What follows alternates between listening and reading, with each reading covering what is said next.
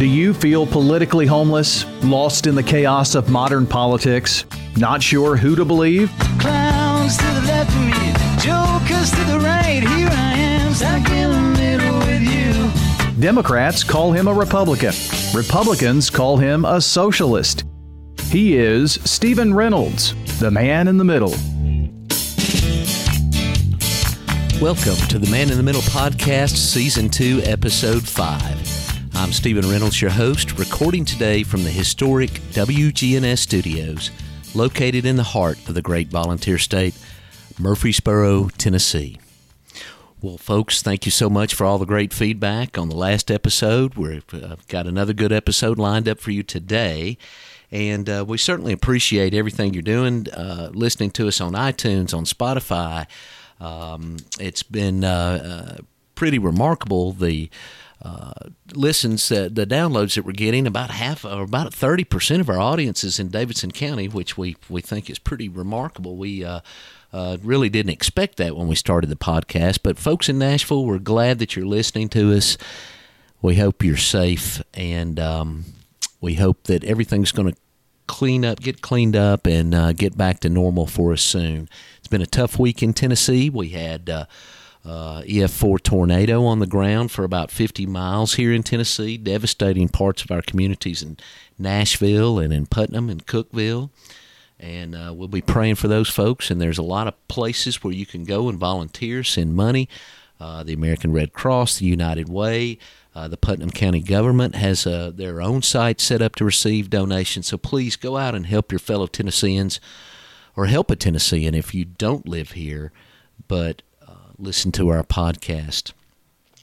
COVID 19, we also have a confirmed positive case of COVID 19 here in Tennessee, just in Williamson County down the road. And so, please, folks, listen to the professionals on that and our government. I can just say this you know, without the CDC or the National Health Institute, we'd pretty much be on our own to fight this. And so, these institutions like the CDC, like the State Department, we understand, uh, most of us do, understand how important these institutions are to our people and to our functioning society. So I'm really glad we've got a CDC out there, and I'm glad the federal government funds it because in times like these, we certainly could use it. We're going to talk about COVID 19, and we're going to talk about Super Tuesday today. With my very special guest, Andy Dickey just returned from Europe last week, uh, experienced the airlines, experienced the uh, shutdowns in the airports, and he's going to tell us what he saw, what he heard out there uh, over the ocean.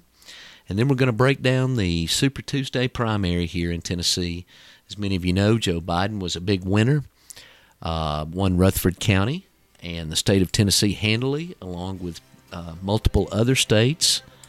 And as we've been saying before and will continue to say, moderates will decide not only the Democratic nomination, but they're going to decide the next election. That's the people in the middle, like me and you. Thanks for listening to this podcast, folks. I'm Stephen Reynolds, the man in the middle, and we'll be right back. Can you help me remember how to smile? Make it somehow all seem worthwhile. How on earth did I get so jaded? Life's mystery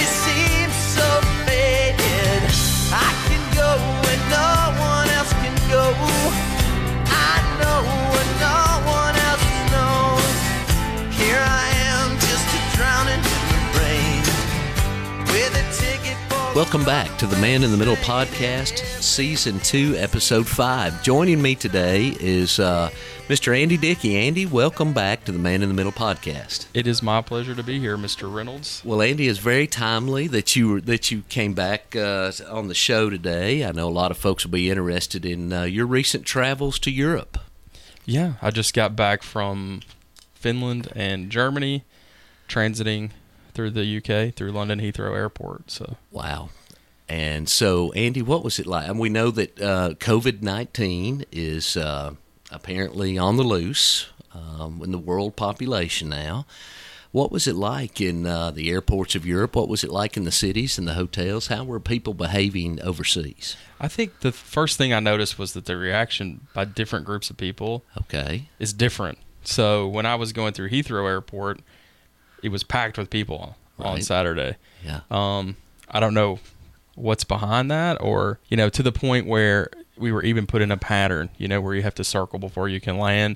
That happens a lot in Heathrow. We still had to do that. But when I was in Frankfurt, which is another very very large airport, Oh yeah, Frankfurt's one of the biggest ones in the world. yeah, maybe Yeah. easily top ten, right? Right. So uh, it was a ghost town.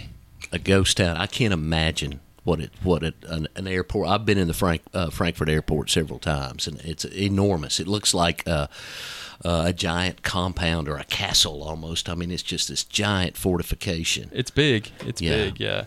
And I think uh, it was funny. So we had to take a bus. So we're we're going from Helsinki. A colleague of mine and I are going from Helsinki to Frankfurt for meetings. Right. And we're leaving. I went to Helsinki first, did some business there, and then we're going to go to Frankfurt. So we get on this bus. A lot of times you have to take a bus to a plane Sure. in Europe uh, to board the plane.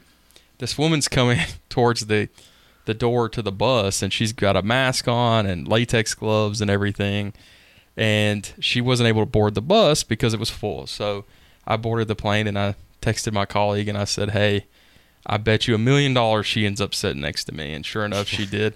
The first thing she did when she sat down was apply hand sanitizer to the outside of her latex gloves that she was wearing. So, Okay. you know, there's or there's reacting and then there's overreacting, and Sure. you know that was a little bit extreme. Yeah, I, you know, I, it's funny because I think people are a little skittish right now because of the um, information that's coming out. Uh, seems to be skewed, and seems to be uh, uh, one day we hear one thing and one day we hear another. It doesn't add up. It, it really doesn't add up, and I think that's what uh, has some folks concerned about what's going on. And as of today of this recording, we have our first recorded case of COVID nineteen in Williamson County, Tennessee, which is about thirty minutes from here, Andy. Yeah. And um, so, what? Um, uh, let's talk about the business side of this first, okay? Okay. Now, we uh, but most people hear about the, you know, the precautions and all of the things that they can do, but uh, uh, and you know the impact that this could have. But let's talk about the impact on business, Andy. What are companies, global companies, with folks like you that travel all over the world? What are they doing right now? Well, I think the first thing to point out is it's not nothing.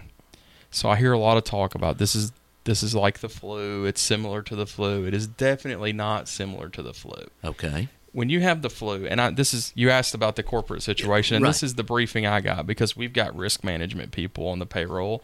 Right. You know, I work for a large company, and they're trying to keep us informed. Sure. Our biggest asset is our people, and if those people are out of commission, that's a huge problem for us. So- Absolutely. So, anyway, it's not the flu. Um, the flu sp- manifests itself when you contract it quite quickly. You know, a couple of days, Mm-hmm. Right. you get very, very ill. Which you know, it's people say they have the flu all the time when they don't have it. When it. they don't actually If you have the flu. flu. you know you have the Yes, flu. There's no disputing that. Yeah. So they're incapacitated, and for all intents and purposes, so they stay home. Right. So then they don't spread it further. Um, there's also a vaccine. None of these things are true about COVID 19. So you can have it up to seven days without having any symptoms No whatsoever. symptoms. Right. Um, it's more contagious than the flu. Mm-hmm. Um, you know, the hospitalization rates are much higher. The ICU rate, so that's the need for someone to need to go in the ICU, is much higher. Critical care. Right. Yes, so uh, that's why you saw the Chinese scrambling to build that hospital in two weeks. So it's not nothing, but it's also not the big one. Right. So it's not that, you know, species level extinction type of event that is always looming over humanity, right? It can happen. Sure. Uh, this is not that for sure. Okay. So what what companies have been doing is putting in sort of risk mitigation strategies. So one thing is having their employees avoid large gatherings. Um, a large va- gathering could be a sports event, um, it could be a conference, it could be an airport. So in my case, I've got in practice what means a travel ban until March 31st. Right. So your company's imposed a travel ban on you and any of the other people that were out on the road when they decide made this decision. Is yeah, so I right? Mm-hmm. was on the road when they made that decision, and I came home and I haven't self quarantined because I haven't, you know, I'm not sick. I haven't been exposed to anyone, to my knowledge, that's sick. Right. Um, I don't, I, you know, I skip church on Sunday just out of an abundance of caution because we've got a lot of elderly people that I go to church with. And we did do the burrow bump uh, on the way in, Yeah, folks, and, yes. and we are observing the six foot rule right now, Yeah, or close to it. Yeah, for sure. So, I, you know, I'm not. I'm my biggest worry is making somebody else sick, right? of course. Um, but in terms of this travel ban, what that means is that we'll we'll. Uh, I work remotely anyway. Many of my colleagues do as well, so it's really not impacting us, sort of in that way as heavily. At a certain point, you do have to go out on the road and make deals in person, right? yeah, I mean, if we don't, everything's going to stop. yeah, and we Yeah. hit the pause button. I think we were kind of forward thinking in that we we had a hardware. We were primarily a hardware business, and now we're very diverse in having hardware, software, services, and most of our software offering can be offered remotely. Right. Um, but that only can work for you know we're on the hardware side of, of, of the world. Essentially, China is a, is the world's workshop. So putting the pause button on China is a problem. Yes. Well, and, and that's, I don't think that most people understand how interconnected we are globally. We are. So maybe antibiotics uh, medicine may not may be manufactured in the United States or Germany, but the raw materials come from China Or they come from somewhere. or they right? come from somewhere, right? Yeah. And so this this kind of ties into the whole economic. We we're literally all bound to each other now on this planet in so many ways, as far as an economic perspective. Would you agree with that? Oh, I would totally agree, and I think, um, it's it's important to separate Main Street from Wall Street, right? Yes. I think you're seeing the stock market take a dive because they're seeing this reduction in economic activity, and at least in some ways, the stock values are a barometer of economic economic activity, Right. but they are not in and of themselves economic activity. That's right. So my biggest concern is can folks get up and go to work? Right. So if they can get up and go to work, that means they're not sick, or it means their place of work is not shut down. That that's what I'm really really concerned with from from a business perspective because my Productivity stops. it does and my clients are are construction folks and you can't do that over over the internet. You got to be there You to have to be put that concrete in the ground or in the air. So Right. it's it, it's definitely concerning. Um, it's not just the getting sick. There's so many places in the world that if GDP drops below a certain amount, people genuinely suffer. People start dying. Right. They get sick, they die. Yeah. Um, and then you know, I think when you see the HHS folks uh, kind of being very cautious on on television, they're right to be so. Like they their job is a macro job, so they're looking they're at the top of everything, looking down, and they know that when the economy goes to into the toilet, that's going to produce X additional suicides or, or these kind of a thing. So Addiction problems, Correct. suicide problems, all, all types of issues. So yeah. I don't have a sky is falling out of it attitude, but I also don't think that it's a trivial thing by any means.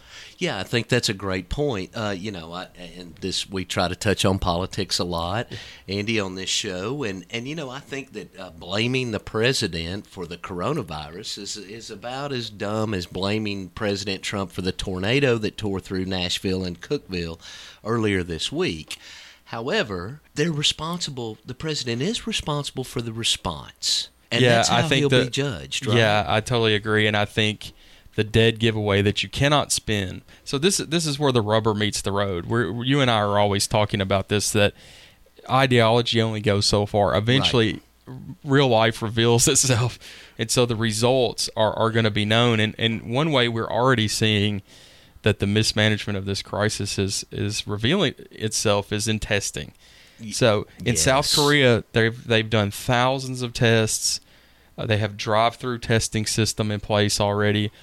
In this country, I forget the number of cases. What is it, hundred and something? It's a hundred and something, but right before we started recording this episode, you'll be interested to know this. There are, in the state of Tennessee, there are 85 test kits. Yeah, that's ridiculous. So our our developed world counterparts have done are are executing thousands of tests, Right. and we have done hundreds of tests nationwide right. over the past nine or ten weeks. That is a failure. It is. It is a failure. It's very concerning. We can't test one person in every county in the state of Tennessee. We don't have enough tests to do that. And now we have this COVID nineteen in Williamson County, not far, and you know there are eighty five of these test kits in the state of Tennessee. Andy, what you want to bet that eighty of them are in Williamson County? I don't know, but I got to tell you that the number one weapon in the war against against a pandemic or an, even an outbreak is surveillance. That's the word the medical community uses for it, and that's testing. yeah. So you can't fight something you can't see, Right. and you can't see it if you don't have a test to show you where it is. right. right. So that's my concern right now. Absolutely, and and so again, once again, I think that um, uh, back to your point about um, ideology only going so far, and, and and certainly, folks, I don't want you to take this the wrong way. People in Tennessee are hurting. We have been devastated by this last round of tornadoes. Yes, for sure. And to, so to deal with that at Yeah. the same time presents a whole set of It- additional it does. challenges. And you take a county like Putnam County that probably voted 70% Trump. And their ideology from is is less government. But when this tornado tore through, the very first question they're asking is where's FEMA? Right? I suppose, yeah. Yeah, I mean that's one of the first questions is when when's our help going to arrive, and so I think people need to think about that when our pri- where our priorities are and where do we separate the rhetoric when we actually need FEMA. FEMA is a good thing, right, Andy? It is. I think, you know, as we progress through this crisis, you're going to there are going to be people that and we all have in, in our life known people like this. We there will be people that will be asked to quarantine Yeah. at home Right. and they will refuse to observe that Sure. because they're special or the world They're re- not sick. or yeah, the world revolves around them or what you know, Right. whatever drives that sort of terrible behavior. Right. The only entity that can really sort of step in and say, "Hey, hang on," in an impartial way, say, "Hang on, we told you to stay in your house, and if you don't, we're going to post an armed guard, or you're, there's going to be civil or criminal penalties for you doing that." The government has a function, is my That's point. right, another legitimate function. My, and and I agree, Andy. It's my point when we hear these words. Uh, people talk about socialism. They they want to use all of these as bad connotations. But I'm glad we have a CDC. I, I am too. I- I'm glad we have a National Institute for Health. Uh, I'm glad that we have FEMA and that we band all of our resources together to help people all over the country that go through these terrible natural disasters. And so when people say less government, I don't think they mean those organizations. Do you, Andy? I would agree. Yeah, I would agree. Yeah. Well, anything else on the coronavirus that you'd like to add? Any any insight to what you have seen out there? I, is this? I, I know that there are predictions that the global GDP is going to be way way down uh, this year, po- possibly zero uh, for the It global could be. GDP. It could be. Yeah. Um. The, the so here's I'll say a few things. So here's a positive about a crisis like this is Okay. they tend to come and go. Yeah. Um. It's not systemic. It's not a systemic flaw in the economy. So if you look at places in the world where the economy's really bad and people really struggle, Right. there's some st- systemic problems, corruption, like deep corruption, you know, all those kind of things. A crisis like this, that's those. It's not that. Th- Right. They have a tendency to come and go. Um, I think what I would encourage people to do is to take it seriously, Yeah. Right. uh, both at home and in the workplace. So, um, you know this, but my sister-in-law seven years ago passed away from the flu right. um, in large part by, because she didn't have health insurance. Um, what concerns me in this country is that because they don't have the money to pay the bill, people will get infected and not go to the doctor. And not go to the doctor. now, right. this isn't a Medicare for all commercial. Right. It- I'm taking this bully pulpit to tell those people just go. Yeah. We'll figure it out. Right. I hate to say it like that, but as a society, we'll just figure it out. And if you can't pay the bill, just don't pay it Right. just go to the doctor if you if you start to show these kind of symptoms. Lots of lots of religious organizations out there that are helping people with their medical bills now. Yes. So Yes. yes, well, it's more important that you see a doctor. It is definitely more important that you see a doctor. And the other thing too is people like to make light of it, and I've been guilty of it. But yeah, there's a lot of coworkers and people that have p- people at home Oh, that yeah. that have pre-existing conditions and things like that. So Yeah. um, if you, in your estimation, someone is overreacting, just keep that to yourself. Right. You don't know what their home situation is, or Right. if mama's in a nursing home or something like that, and they they want to be able to see her and that kind of a thing. And Right. you know, we've already hear, hear, we're already hearing reports that nursing homes are discouraging people from visiting. Yes, we are hearing that that nursing homes are discouraging visitors around here, uh, just to protect the people. Yeah, so I would just say don't freak out. Right.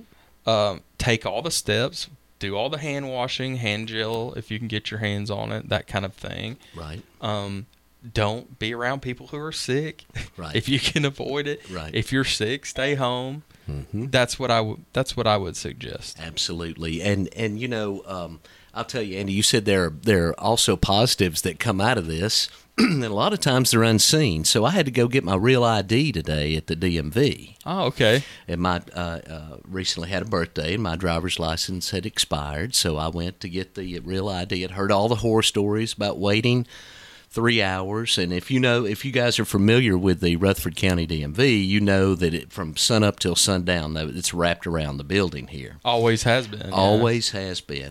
I pull in today. I got to choose where I wanted to park, Wow. which is unreal in Rutherford County. I could pick. I could It's a new from- day over on from- Samsonite. Oh my spots. goodness. It's unbelievable. and and so uh, going through that entire process to get my real ID today took less than twenty minutes. that reminds me of living in Virginia, where they actually staff the DMV and fund it. so yeah, you're right. The only possible explanation I can have for people not being there today is this coronavirus scare. could could be could Yeah. be. Yeah, absolutely. Well, we'll keep an eye on that, Andy. We look forward to having you back in the future to talk a little bit more about this to see where this goes because you've got a unique perspective on it by traveling all over. You get to see how the rest of the world is reacting to this. Yeah, and I'm not a doctor. Please, people No, need no. to listen to the doctors Right. and that sort of thing. But Right. like you say, I just wanted. Yeah, well, I It's interesting to see how different gr- different countries are reacting. are and di- responding. I think that, that people are interested in hearing that and, and understanding what's going on. Well, let's move on, Andy. Let's talk about the Democratic primary. We had Super Tuesday, uh, what, about 48 hours ago, 72 hours ago. it was a long night. It was a long night, and uh, uh, Joe Biden was the comeback kid, it appears to be. Um, uh, I mean, just out of nowhere. Uh, what, did you expect that to happen, Andy? Let, let's talk about Joe Biden. So I actually I kept the scorecard, as you know. Um, I missed he he surprised me in a couple of places. I'll I'll, I'll be totally honest. Um, I don't know if he was a comeback kid or if we just you know don't know what's going on. Yeah, I think that may be it. You know, I, I think the the people that showed up for Joe, I think that they are not hanging out on Facebook all the time or on Twitter or Let's talk about that since you touched on that because and and, and folks, we're going to get to Bernie and uh, we you know we're going to say some nice things about Bernie and probably some not so nice things about Bernie, but uh, people is do you believe people are living in their own social media bubble now? I think people can. Yes. Yeah. I, I really do, and I think uh, I don't know if it's a good thing or a bad thing. To be honest, I mean there are bad aspects of it, and there are also good aspects of it. Sure.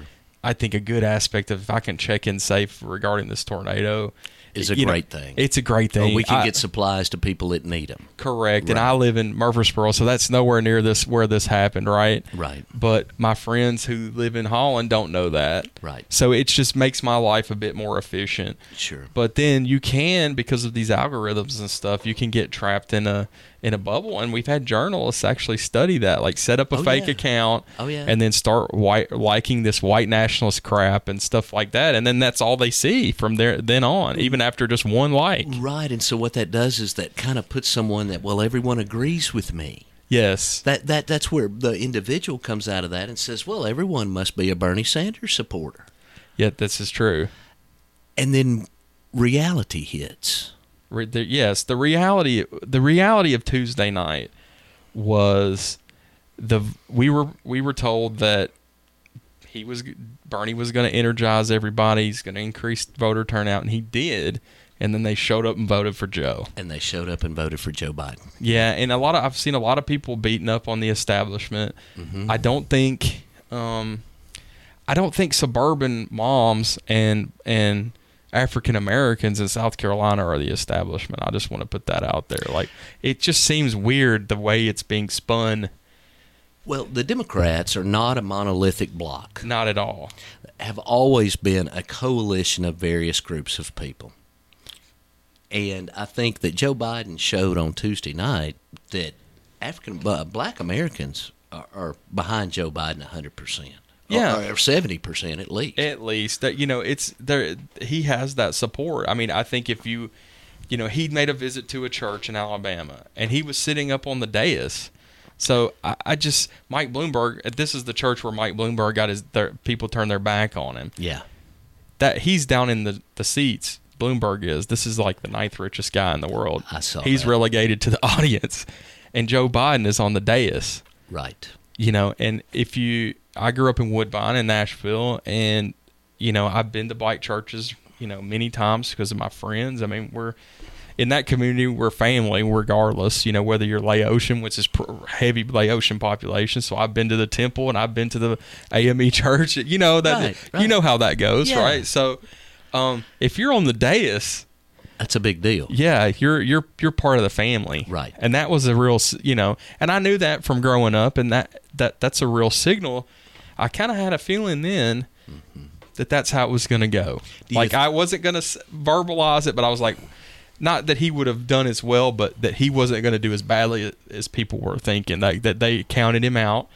Um, but then the contrast was Bernie was where he was in California at the same time. Yeah, that's that's an interesting question there, Bernie. Uh, we had the march in Selma, which you know all these Democrats that run for president, uh, almost all of them showed up for that, except for Bernie. And Bernie went to California. Andy, what what do you think the political? Do you think he was just, you know, gave up on the South? Do you think that? I think that's part of it, but I mm-hmm. also think that what we don't see is their internal polling. Mm-hmm. I think the way these primaries work with this proportional delegate assignment, when you win, you need to win big. You know, where you win, it's not enough just to win a state by six delegates or whatever. Like, you need all your delegates. And when you win, you want to win big. I think that this is pure speculation. I think their polling showed that they were in trouble in California. Okay, that Biden was catching up. Yeah, Yeah, or I mean somebody. That's 415 delegates. I just think Right. if if I'm, as, I, I hope I'm remembering correctly, but if he if he loses 10 points out there, that's 41 and a half delegates. yeah, right. So it, he can't afford. He, you know, I think it was just a tactical choice on his part, particularly given he he has had a difficulty among African Americans over the years. And uh, let's touch on that a little bit. So Bernie probably had the best name recognition coming out of 2016. Yes. He had four years. He had plenty of money. Yeah, he had a a a, a, a not super super PAC. You know, like they keep talking that he doesn't have a, Right, but he a super does. PAC, but he has a nonprofit called Our Revolution that functions in exactly the same way. The So- same way as a super. Is it our revolution's under investigation now, or is it just in, Justice Dems? I don't know. Uh, one of one of that group I don't know under which- investigation now for some. Anyway, but but uh, Bernie had four years and a pocket full of money to convince black voters in South Carolina and really all over the South that he was the guy, and he didn't do it. and a lot of really famous African American surrogates like Killer Mike. You know, I Yeah, mean, I'm a right. run, I'm a Run the Jewels fan. I'm sur- I'm sure some of the people in the audience aren't going to know what in the world I'm talking about. we got to play Killer Mike as music now. Yeah. Yeah, so he's a rapper from Atlanta, and I lived in Kennesaw for a long time. And actually, he and his partner, I bumped into them in Helsinki. We stayed in the same hotel, and we we talked for a long time. And he's a super nice guy, and he's a big Bernie supporter. Right. He tried to convert me to the. He wanted me to feel the Bern right there in the hotel, right? So, um, but I don't know. what- I don't know. I can't put my finger on it. I don't know why. So I, I'm trying to preempt that question. If you're going to ask me why I think that is, I have no idea. Well, you've had a lot of Bernie supporters um, blame the media. Uh, we've had them blame the DNC establishment. Let, let me ask you this, Andy: Is the Bernie's establishment the same as Trump's QAnon?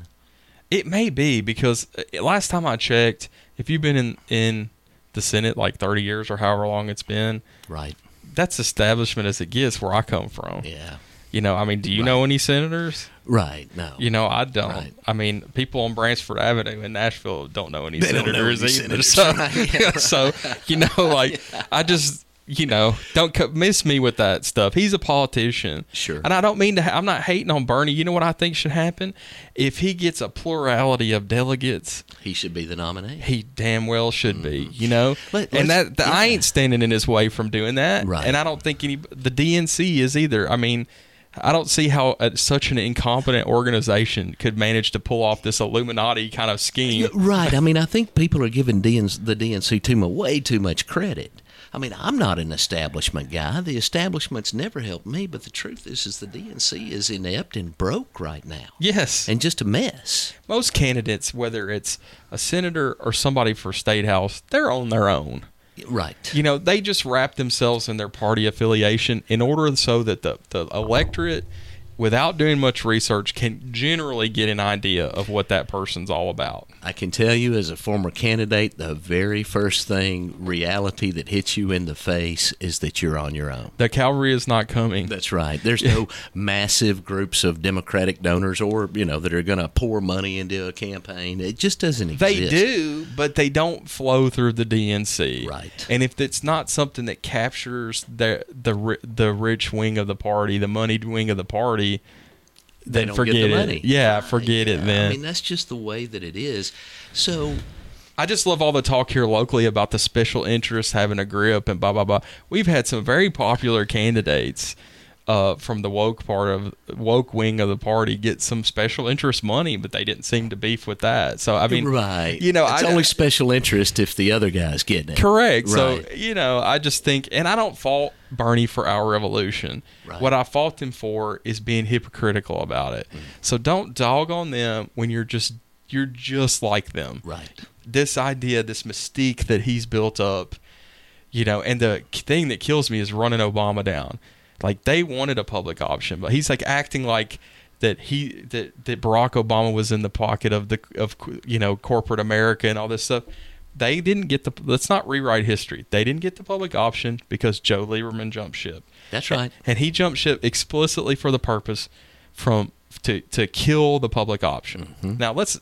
I, I was there. I was alive. Now maybe some one of these imaginary 22 year old Bernie supporters wasn't there, like Right, or they were in elementary school, whatever they were doing, right? Right. Uh, middle school. So uh, maybe maybe they don't know any better, but I know better. Right. So I have a reaction to that. I just encourage that that camp to just. Um, I would give them the same advice that they gave us after the November 2016 election.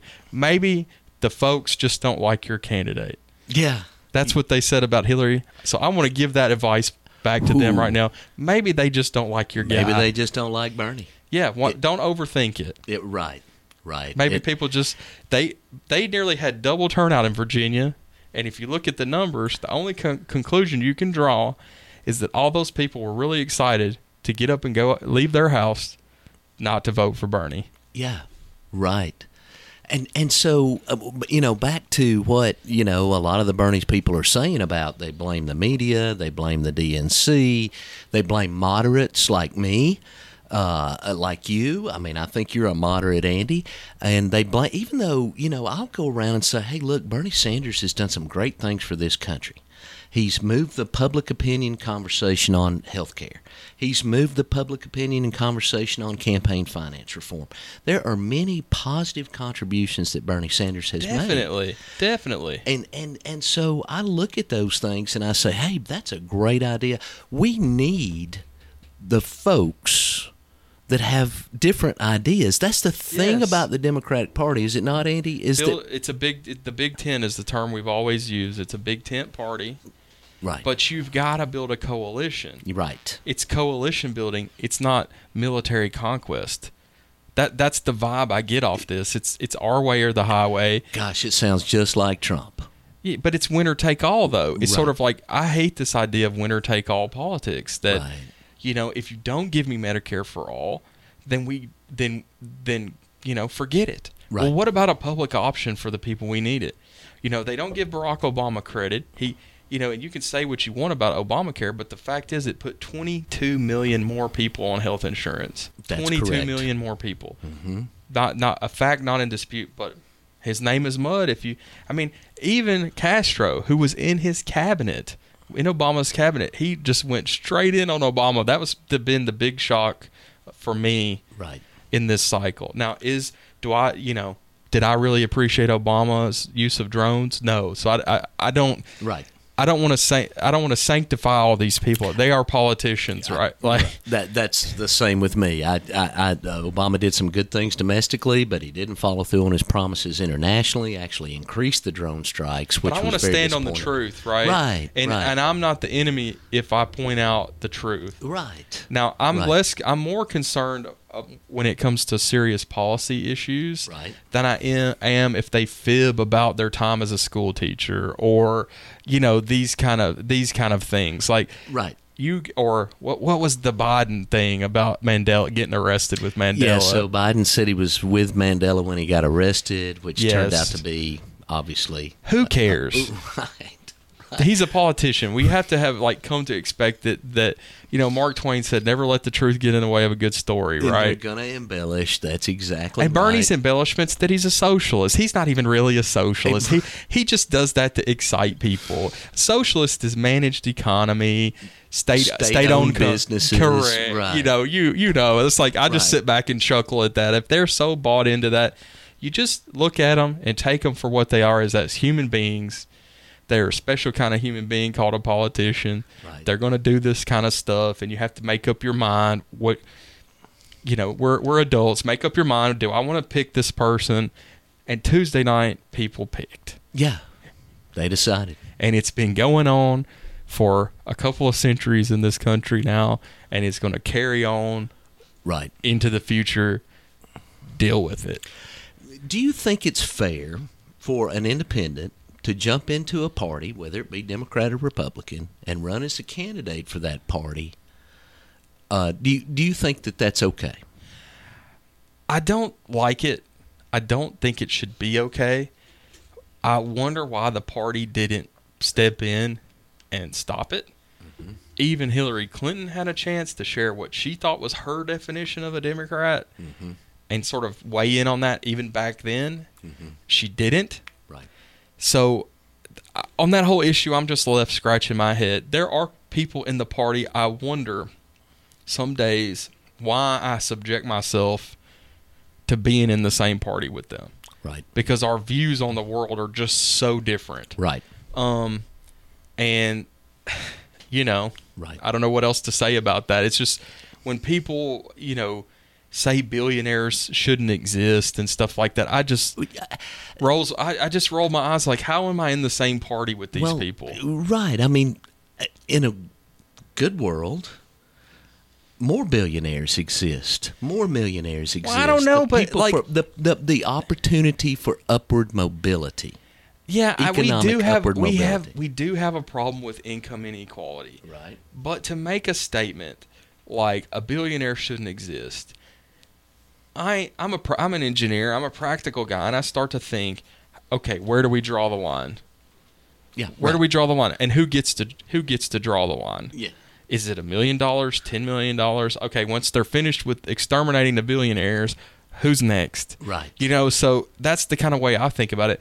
What would be more constructive would be to say that we're going to stop these people from dodging their taxes Right. because we know they're doing that. Mm-hmm. So I don't think this idea, and that my Republican friends would just their head would pop off. This idea that someone would say, "I'm not going to start a business because of the tax rate." right. The tax rate has to be ludicrously high for someone to make that decision. Right. If the if if their effective tax rate it goes from 10% to 15% on the corporate side, they're not saying, "Hey, no, forget it. I'm not starting Amazon and making myself insanely rich because, you know, they raised it uh, you know, from 10% to 15%." Right. That's propaganda. Yes. That's that that is right wing propaganda to Mm-hmm. get people conditioned that all taxes are bad, never Right. raise taxes, that Right. sort of thing. Right. So I just think it would be more constructive if we really talked about the real problem, which is that we have these deficits not just because we're overspending, but because we're undertaxing. Undertaxing and, and tax leakage. Yes. Right. Yeah, and when I say undertaxing, I don't mean let's go change everybody's tax rate because guess what? That's just going to be on me and you. That's not going to be on these guys. Right. So instead of trying to tell the world that they shouldn't exist, let's ha- let's just do something practical. Let's start by making them pay their fair share. Right. But you get a lot of people for whatever reason that make 35 grand a year that are very sympathetic of bill- for they have a lot of sympathy for billionaires. Right. I don't know why, Well, I don't know how a New York businessman could strike a chord in Tennessee, right? but right, it but, but it but it but it happens, right? Right. So instead of uh, sort of triggering them Right. like that, why not just say, "Hey, I want everybody to pay their fair share." right. And give examples. Yes. And Same with the corporations. Yeah, in particular those folks. Right. You know. So, you know, and if there's tax avoidance strategies, here's here's the thing that that when it's when it's America first only, mm-hmm. this is where it's hard to enforce the tax laws because you need international partners and Yes. in in order to to enforce those laws mm-hmm. because otherwise they can park their money somewhere else. Right. But you know, if you're the guy in the room all the time saying, "Hey, the rest of the world can go to hell," it's kind of hard to make those partners and Right. and work on that stuff like taxation together. It, it is. That's that's another very good point. Well, let's let's go back to the primary. So so yeah, we, we don't agree. I mean, we agree that we shouldn't eliminate billionaires, right? I mean, we shouldn't elim- eliminate. I mean, basically, it's an argument against capitalism. Uh yeah, yeah, yeah, and I think it's just silly. Yeah, it It's just a is. bit of silliness. it's just this esoteric conversation of Yeah, something then that where will you never where, happen. where do you imp- how do you implement that? It- it's the same thing when people talk to me about affordable housing.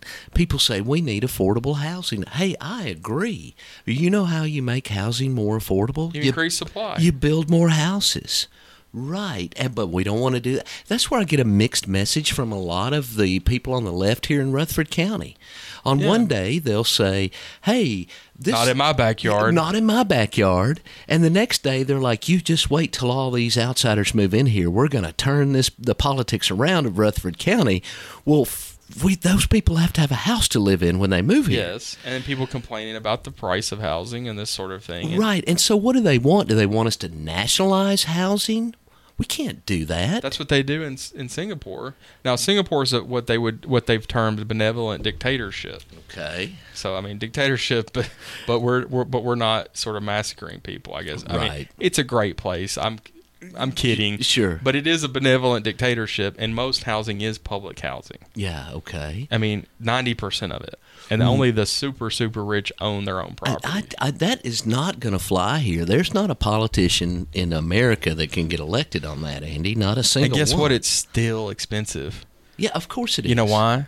Because it's an island. It's a, it's a supply issue. It, it is a supply issue. back to the same Yeah, thing. It's the same thing exactly. So we have Section Eight housing now that the government supplies for low-income families that can apply for, but it's really the people that fall from a housing perspective in the middle, right? It's the people that don't make enough money to buy a, uh, the house prices that are now, but. Um, but they make too much money to qualify for a public assistance like a Section 8. You know, when I first moved to DC, I was a young guy, young wife, Mm-hmm. you know, kid on the way. I was in that category. I made too much for rent control, Right. and you know, too little to really have a a, a decent life. Right. Right. You know, I was spending half my paycheck on rent. just on rent. Yeah. Yeah. So we've all been there, I guess is what you're trying to say, Andy. And it, and it but it really is um, a supply. It is a supply issue, and one of the things that really turned me off was the complete and utter disregard for people's property rights. Yes. You know that we Right. we had property here that was already zoned for that purpose. Somebody owned it, and they wanted to use it for that intended purpose. Right. And people tried to stop it. Right. You know, and I just don't think that. That's pretty anti-American, if you ask me. Yeah, they just you can't take someone's private property and turn it into green space. Sorry, Uh, uh, you can pool your money and buy it. they could have they could have easily done that. They you can all get elected to the government and, and then and raise the taxes and buy it. yeah. I mean, there there are a couple of ways that it could be done, but but you know, not just shouting someone down. Yeah, for sure. Mm-hmm. Um, I, the you know the developer they, you know, in a particular case, they could have came to the come to the table with with that person rather than sort of instantly taken to the media. I mean, I'm not saying that what they did was wrong. Right. As so far as how their approach was, I'm saying that property was zoned for that. Right. Well, I think that you have to come at it um, uh, from a realm of what's actually possible. We're not going to shut it down, but we might get them to improve the plans. It might actually help me as a neighbor. It might actually increase my own property value as a neighbor. Well, I think you know if you take there was a couple of projects. It wasn't just one, or actually several. So Yeah. if you take the if you take the the Cason Lane issue, uh, that's not built. That road's not built to handle the amount of traffic that that they're putting back That's through correct. there. Yeah. Uh, they could have worked with the developer to help mitigate that. Right.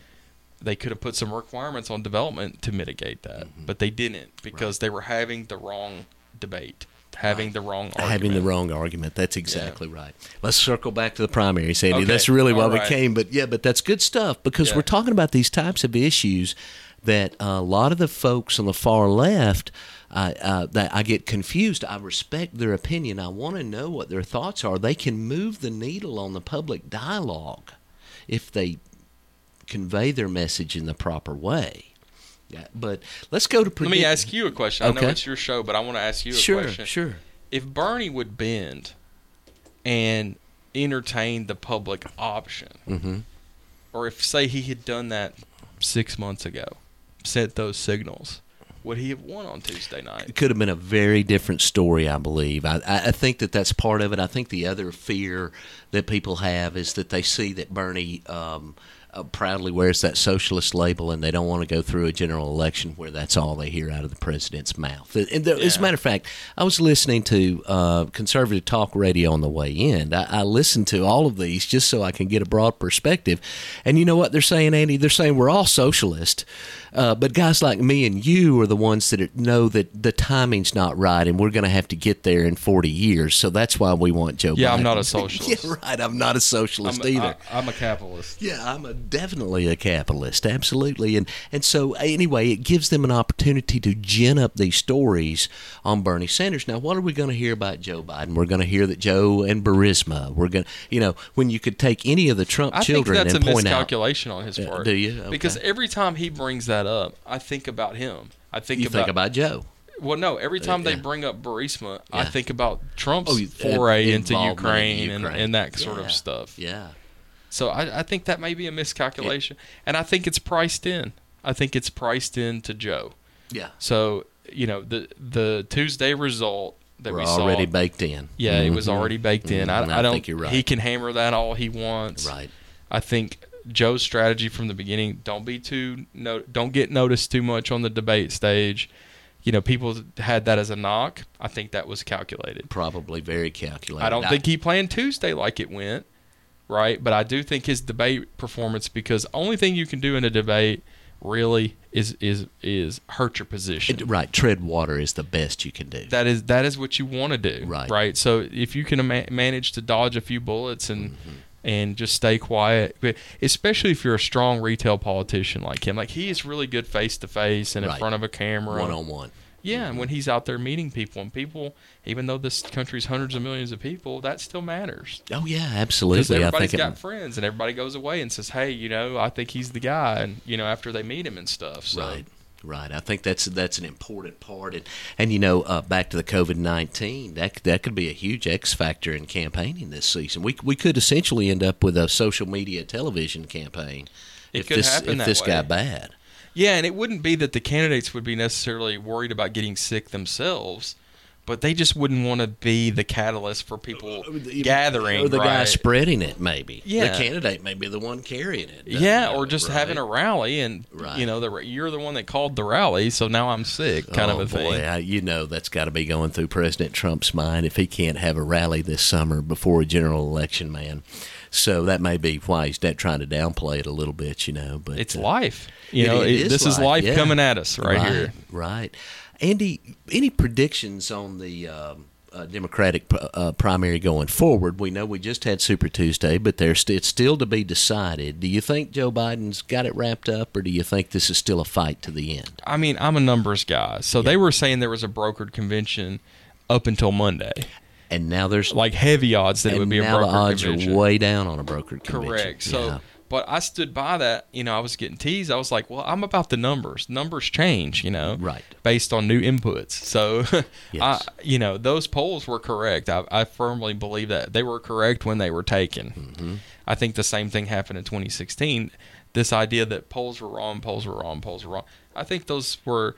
I think they were correct. A lot of those in the run up were correct when they were taken. I think people changed their mind. they did, and they broke late. People break late. And then I think the exit polls night of, people didn't want to Tell say them. in public that's who they voted for. I mean, I just that's a fact. Yeah, so, well, I mean, you know, it's uh, we've only got a few minutes left, but I spoke with a very well-known businessman in town today privately, and he typically votes Republican. I'm not going to disclose any of his information because can I I'm- guess? He said, "Give me somebody I can vote for." he said I'll vote for Joe Biden, but I'll never vote for Bernie Sanders.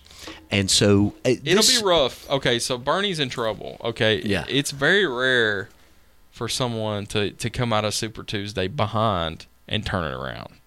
I can't. I thought about looking it up before I came over here to the radio station, but it's not common. It's going to be difficult. Yeah.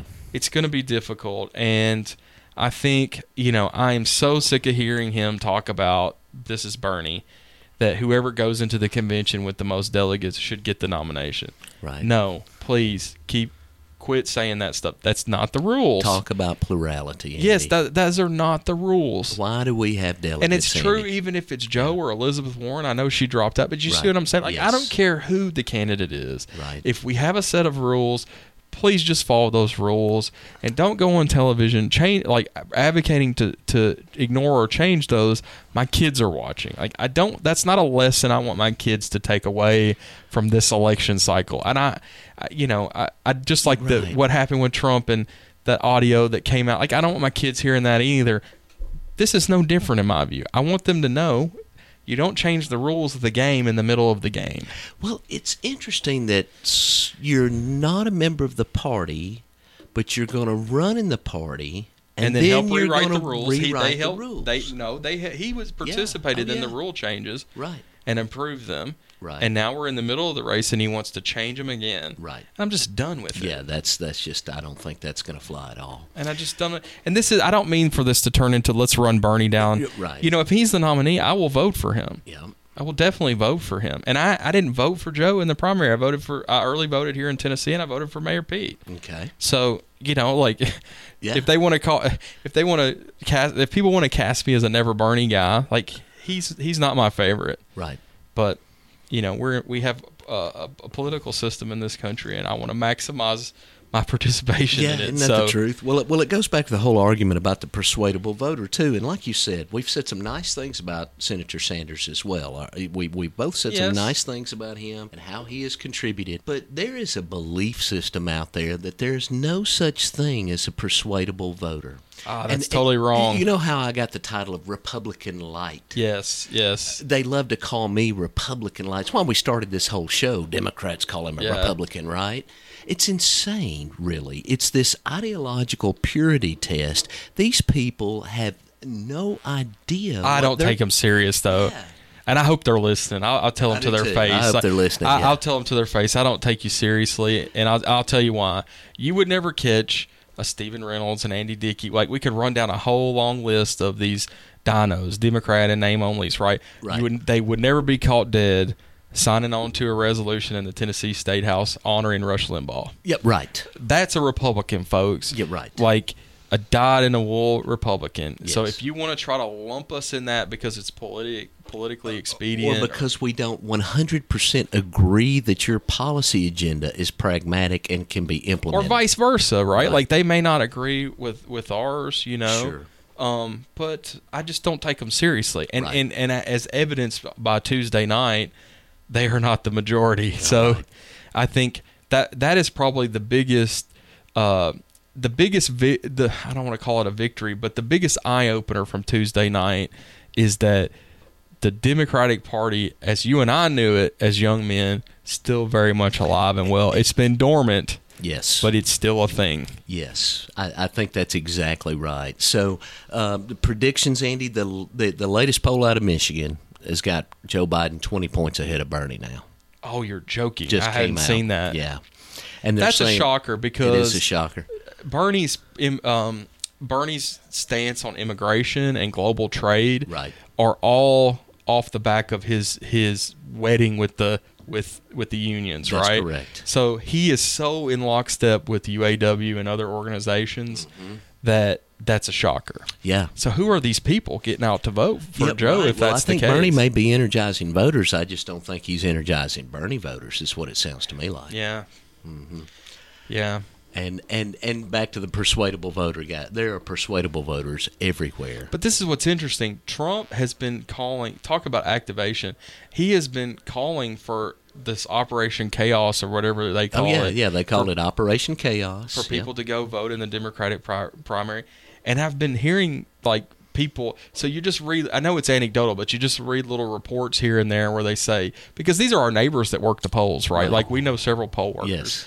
And we know two people on the election commission. Yes. And I'm hearing reports online of people talking about they see their Republican friends and neighbors coming and pulling Democratic ballots, and voting for Bernie Sanders. or Yeah, I maybe not, yeah. maybe not because if you look at the Or they may numbers, be voting for Joe Biden. Is what you're saying? correct. Yeah. I mean, I don't know how you could check that. You could look at 2018 primary ballots, you know, and if they haven't had a change in their registration, you could you could do. Uh, a correlation between those names and addresses to you know you could you could analyze that We thought about doing that for the 2018 primary, you know, because I had several people tell me that the Republicans or a band of Republicans tried to to Yeah, voted I. Democrat I mean, in our where do, do we have? I mean, that's an interesting question about about Virginia in particular, right? Uh, uh, yeah, Because like that's big numbers they posted up. I think Absolutely. the final uh, uh, primary over primary was like sixty three up to sixty three percent. 16 versus 20 t- Yes. 2016 versus Huge. 2020 so well, our our uh, our 2018 primary, Democratic primary, had three times as many voters as the previous four primaries. yeah It's just crazy when you start seeing numbers that are skewed On a like midterm. on a midterm. Yeah. When you start seeing things like that, it does make you start to wonder. And and we do know some. I do know some Republicans that went and pulled a Democratic ballot this time and voted for Bernie Sanders. yeah and I don't know what the policy is in Virginia I don't know if you have to be registered or not I don't remember I'm not sure I don't if they think closed you do primaries. because I don't yeah. recall. I don't recall. Well, I don't. I mean, I voted in primaries up there, so Yeah. I, but I don't remember registering. Maybe I did when I got my driver's license. Yeah. Uh, Okay. When I lived in Alexandria, so Interesting, interesting. Anything else, Andy, that you'd like to add before we before we leave? We've been going uh, 53 minutes now. oh, it doesn't feel like 53 Yeah, minutes. does it? Um, I just want everybody to think that for the, about the in this coronavirus thing. Uh, think about the people that are less fortunate that don't have the dough to just go and stand in line in the middle of the day to buy some gel, uh, hand sanitizer, Uh, or we're out, by the way. Really? Yeah. Wow. So, you know, this kind of stuff, like the people that that have to clean your hotel room, or they come and clean your house, or they're making your sandwich at lunch, like the great one I had for lunch here on the square. Right. You know, uh, they got to get up and go to work. Right. Um, and then if you know somebody who's unfortunate like that, just if they feel unwell, encourage them to go to the doctor. Mm-hmm. As a society, we'll figure it out. Right. I know it sounds terrible. Don't pay the bill. Yeah. if it's that big of a problem, don't pay the bill. Just go to the doctor Mm-hmm. Right. and call ahead. Don't go straight in. Yeah, right. Yeah, call, call ahead. ahead, and, Yes. and make arrangements. You know, for them to to come out to the car and swab you. That's happening here in this country too. So Absolutely. that's all I wanted to Well, add. Well, thanks for joining us again this time, Andy. It's been a real pleasure, as it always is. You bring a lot of insight to uh, this podcast. I know our audience will certainly enjoy hearing from you again. Ladies and gentlemen, Andy Dickey. Thank you. All right. Thanks, Andy. I'm Stephen Reynolds, the man in the middle, and we'll be right back.